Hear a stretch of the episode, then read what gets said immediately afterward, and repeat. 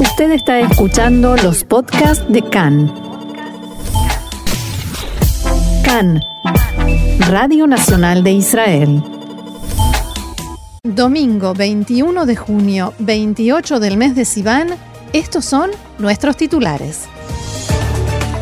Autoridades israelíes advierten que de continuar el aumento en los contagios de coronavirus, volverán las medidas de cierre. La inteligencia militar israelí publica un nuevo informe después de que en el primero alertara sobre una segunda ola de coronavirus. Y aumentan las tensiones y protestas a medida que se acerca la fecha anunciada por el primer ministro Netanyahu para la anexión.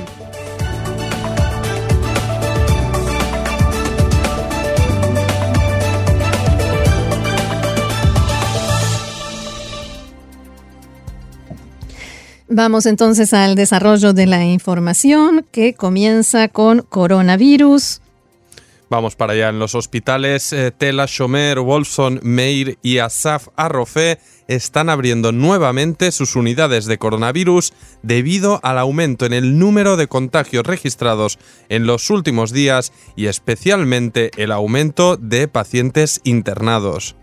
Según los datos difundidos esta mañana por el Ministerio de Salud, 33 personas fueron diagnosticadas desde la medianoche y desde anoche se sumaron tres enfermos en estado grave, por lo que el número de pacientes con respirador subió a 28.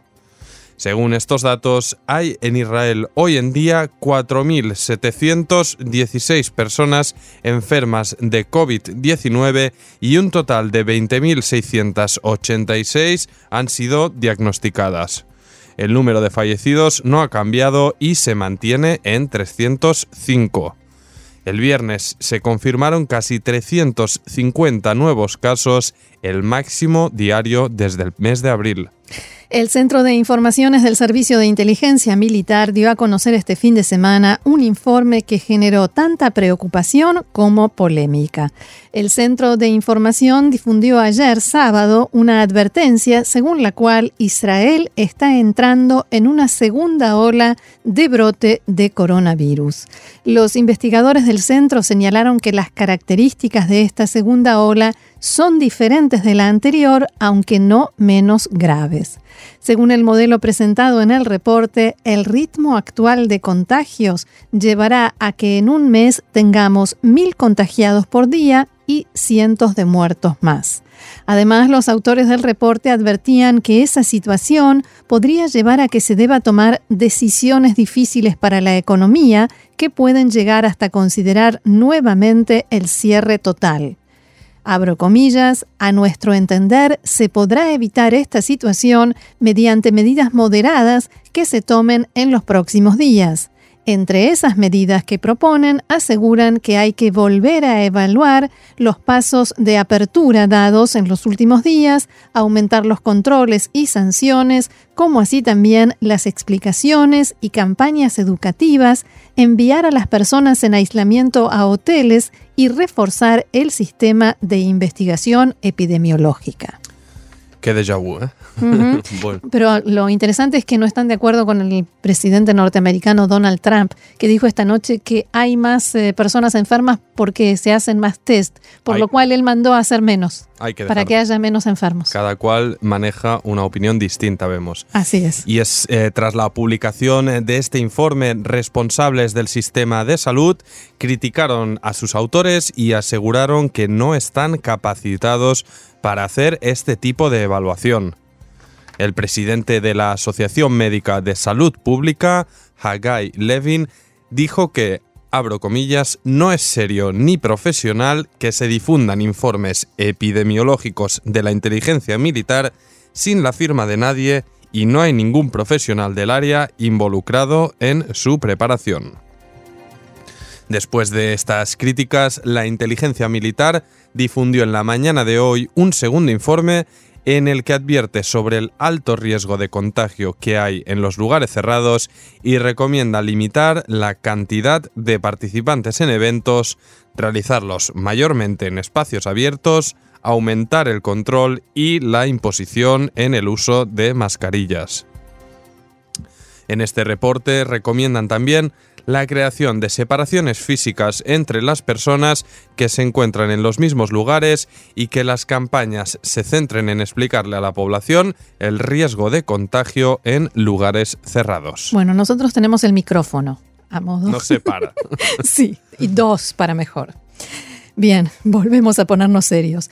En la mañana de hoy, al comienzo de la reunión de gabinete, el primer ministro Netanyahu se refirió a estas cifras y dijo que si no somos estrictos con las mascarillas y la preservación de la distancia, volverá el cierre.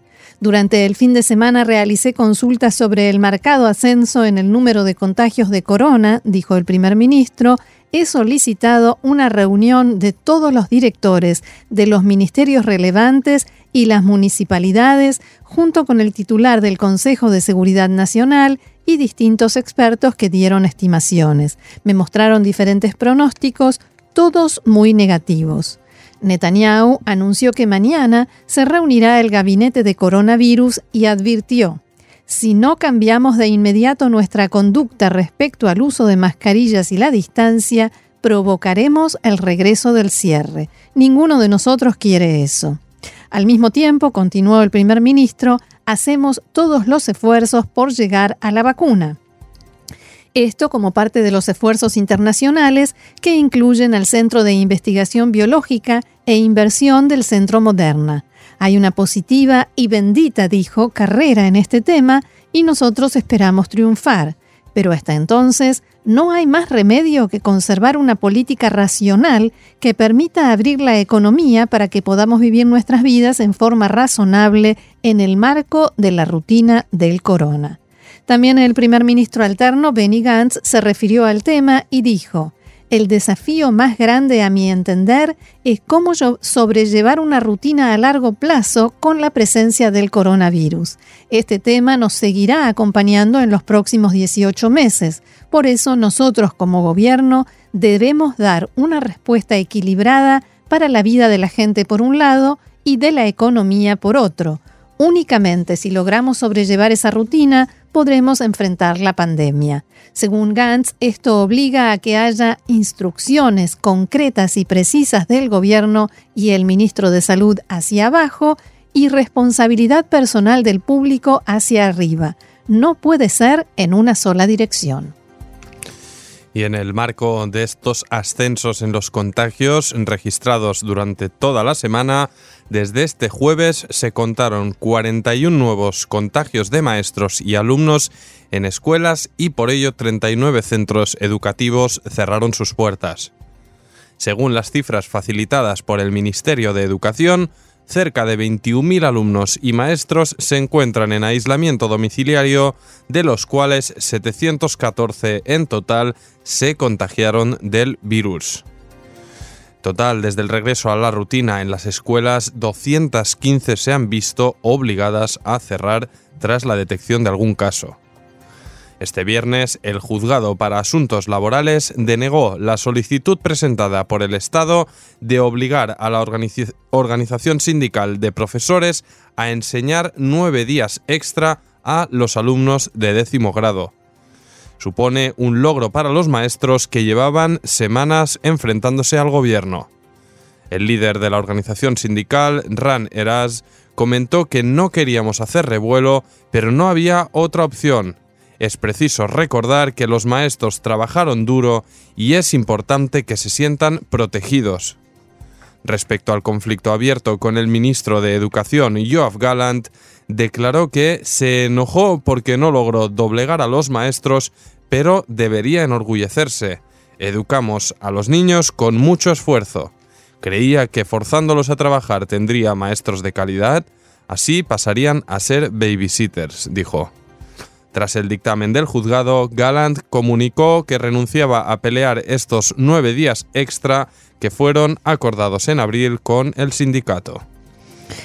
Y más información relacionada con el coronavirus ante el retorno de la actividad en las líneas de trenes a Israel previsto para mañana, el director de estaciones de Rakevet Israel, Alon Benishai, explicó cómo será el retorno con las limitaciones impuestas por el COVID-19. Según sus palabras, la cantidad de pasajeros se limitará a un 50% y se estima que en las primeras jornadas habrá aglomeraciones. Los viajeros deberán comprar por anticipado el billete, pero las estaciones dispondrán de personal para vender pasajes a personas mayores y a quienes no hayan escuchado sobre la necesidad de comprar antes de llegar a la estación abro comillas, habrá límite de 500 pasajeros por tren cuando en días normales pueden entrar hasta 1000. Estamos explorando opciones para poder aumentar la cantidad, aclaró Benishai. Queremos ver cómo funcionan los primeros días y tras una evaluación Decidiremos si se pueden añadir más viajeros, continuó. Recordó que quienes usen el servicio deben llevar mascarilla, mantener distancias y la prohibición de comer en el tren. Necesitamos la ayuda del público, queremos que el tren funcione, remarcó el funcionario. Mientras tanto, en la autoridad palestina se sumaron más de 100 nuevos casos de coronavirus ayer y se registra un fuerte aumento en el número de personas enfermas en los últimos días. En tres días la cantidad se duplicó. Hasta ayer había 365 enfermos, el 75% de ellos en la zona de Hebrón y las aldeas de, de sus alrededores. El primer ministro palestino, Mohamed al-Shtaye, expresó su pesar por la situación y por el hecho de que, abro comillas, mientras la autoridad palestina se encuentra en plena lucha contra las intenciones israelíes de llevar a cabo la anexión de territorios, tiene que enfrentarse también al peligroso aumento en el número de enfermos de corona. El líder palestino criticó a los palestinos que, en sus palabras, no son disciplinados y estableció cinco días de prueba antes de decidir si, se impondrán medidas y controles más estrictos. En Hebrón y Nablus, la autoridad palestina estableció el cierre completo, ya que en este momento son los dos lugares donde se concentran los brotes. Hebrón, hay que recordar, es el lugar de donde proviene la mayoría de los obreros palestinos que trabajan en Israel, especialmente en la construcción. Un tercio de los obreros que entran a Israel vienen de allí y la autoridad palestina les pide ahora que permanezcan en Israel y duerman en sus lugares de trabajo, que eviten entrar y salir de los territorios a diario. El primer ministro Ashtaye pidió también en su discurso de ayer a los árabes israelíes que no visiten los territorios en los próximos días en un intento por frenar el nuevo brote del virus en la jurisdicción de la autoridad palestina. Después que el gobierno en Ramallah se negara a recibir la ayuda enviada desde Abu Dhabi que fue trasladada dos veces en las últimas semanas a través del aeropuerto Ben Gurión, esta semana finalmente se repartirá en la margen occidental y la franja de Gaza. Gaza, que tiene 15 enfermos de corona en la actualidad, recibirá respiradores artificiales y el resto irá a la margen occidental. Y otra información, los trabajadores sociales en Israel empezaron una protesta por las condiciones de los servicios sociales en el país, con una marcha que empezó en Tel Aviv y culminará en Jerusalén el próximo jueves frente a la sede del gobierno. La líder de la organización de trabajadores de este sector, Inbal Germoni, exclamó que, abro comillas, los servicios de bienestar social colapsaron no se pueden llevar a cabo las funciones de los trabajadores sociales en todos los ámbitos debido a la elevada violencia, al colapso, los bajos salarios y las condiciones vergonzosas. No podemos continuar así, y es lo que reclamamos en esta marcha. Hermoni prosiguió aclarando que hacemos todo lo que está en nuestras manos para evitar que los servicios sociales cierren Estamos urgentemente necesitados de más presupuestos, pero no en los próximos tres meses o dentro de un año.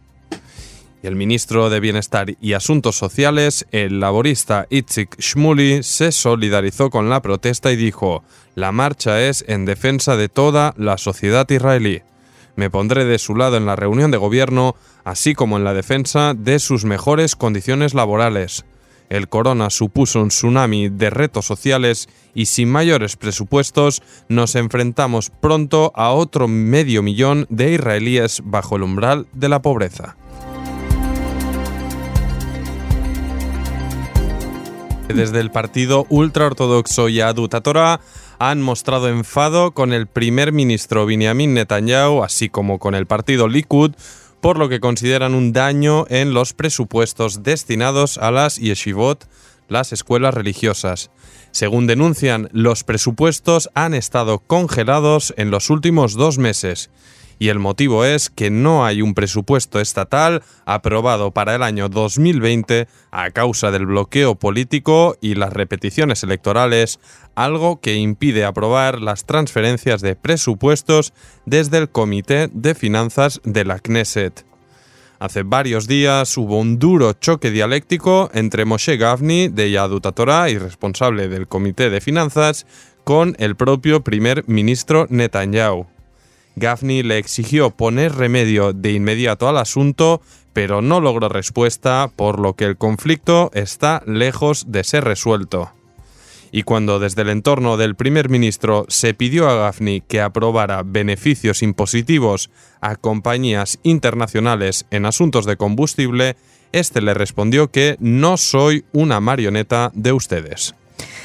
Bien, y el embajador de Israel en Estados Unidos, Ron Dermer, difundió anoche una columna en el diario The Washington Post relacionada con la anexión, esta decisión que el primer ministro Netanyahu teóricamente va a dar a conocer el primero de julio. Eh, un artículo en el que manifiesta que espera que esta decisión de Israel convenza a los palestinos de que la estrategia de decir no es una estrategia que solo los llevará a pérdidas. Dermer dijo que Israel espera crear una vía real para la paz y señaló que la constante negativa de los palestinos a toda solución no ha sorprendido a quien comprende que un conflicto de 100 años nunca estuvo relacionado con el Estado palestino, sino con la negativa a reconocer al Estado de Israel. Según el embajador israelí, esa es la razón por la cual los palestinos dijeron no a un Estado cada vez que se presentó la propuesta desde 1937. Muchos alegan, continuó Dermer, entre ellos amigos de Israel, que Israel no debe tomar medidas unilaterales, pero muchos de ellos apoyaron e incluso elogiaron la medida unilateral del primer ministro Ariel Sharon de retirarse de la franja de Gaza en 2005, porque creyeron erróneamente que impulsaría la paz. Lamentablemente eso no sucedió, la medida reforzó a Hamas, puso a Israel bajo una amenaza constante y terminó con las posibilidades de paz, palabras del embajador de Israel en Estados Unidos, Ron Dermer. Y ante la llegada de esta supuesta fecha fijada por el gobierno para iniciar la anexión y ante los reportes confusos sobre cómo se aplicaría, el Consejo Municipal Yesha, que agrupa a los asentamientos judíos de la margen occidental, continúa con su campaña de presión en favor de la soberanía israelí completa sobre todo el territorio. Esta mañana instalaron una carpa de protesta frente a la residencia del primer ministro en Jerusalén. El dirigente del organismo, David Elgiani, llamó a Netanyahu a, abro comillas, no rendirse ante la izquierda y aplicar la soberanía ya mismo esta semana. El Gianni destacó que se trata de días críticos para el futuro de los asentamientos en Judea, Samaria y el Valle del Jordán y que Netanyahu debe hacer cumplir sus promesas. Dijo, aplica la soberanía, tienes apoyo del público y de la Knesset. La medida pasará por una mayoría amplia. Llegó el tiempo de hechos, no de palabras, dijo el Gianni. Mientras tanto, la ONG derechista Imtirtzu también lanzó otra campaña de presión, esta vez con un cartel con el eslogan La historia juzgará tu recuerdo y en la imagen se contraponen los retratos de Johnny Netanyahu, el hermano del primer ministro fallecido en la operación de rescate de secuestrados en Entebbe, con la del ex comandante en jefe de Tzal, Halutz Dan, quien comandó la retirada de las colonias de la Franja de Gaza o la Segunda Guerra del Líbano. En otro póster también hacen la misma semejanza con David Ben Gurión, que proclamó la independencia, con Ariel Sharon, el primer ministro que aprobó la retirada de los asentamientos de la franja. Y esta semana en Estados Unidos, en el más alto nivel de la Casa Blanca, habrá debates sobre este tema, sobre si la Casa Blanca da luz verde o no a esta medida de la anexión o la imposición, el cumplimiento de la soberanía israelí en los territorios. Eh, decía, hay reuniones al más alto nivel que incluso en algunas de las partes de esos debates va a participar el presidente de Estados Unidos, Donald Trump, que será quien finalmente tome esa decisión, si hay luz verde o no y en qué medida, qué tipo de anexión eh, o soberanía se aplica, eh, si la que se anunció, si un 30% de los territorios, si algunos bloques de asentamientos o ninguna o simbólica.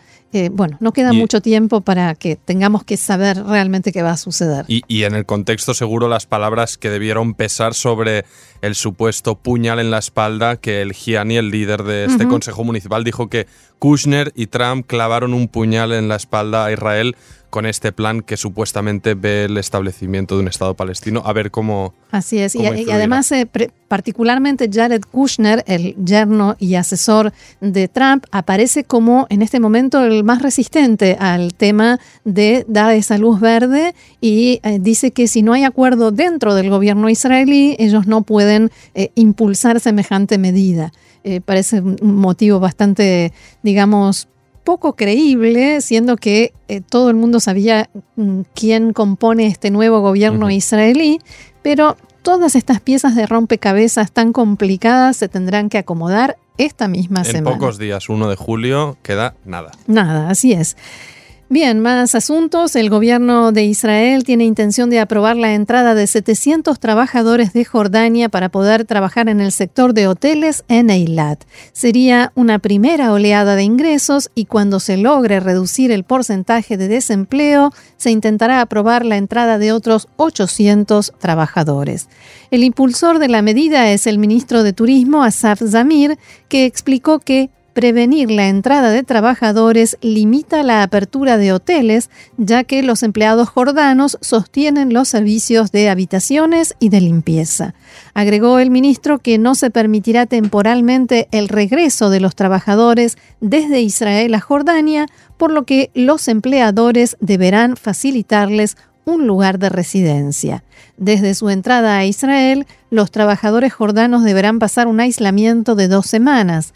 En las últimas semanas, los índices de contagio en este país vecino fueron bajos, pero en el trasfondo están las tensiones entre los dos gobiernos por los planes de anexión de Israel y la Junta de Gobernadores de la Agencia Internacional de la Energía Atómica aprobó una resolución crítica contra Irán, algo que no sucedía desde 2012, es decir, antes de la firma del acuerdo nuclear.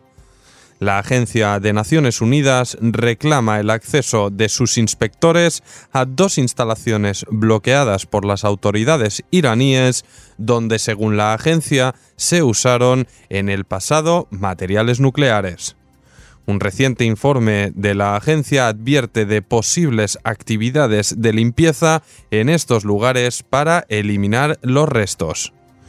La Junta de la agencia, de la que forman parte 35 países, aprobó el viernes una resolución redactada por Reino Unido, Francia y Alemania para instar a Irán a, abro comillas, cooperar plenamente con la agencia y satisfacer las peticiones cuanto antes. Rusia y China votaron en contra.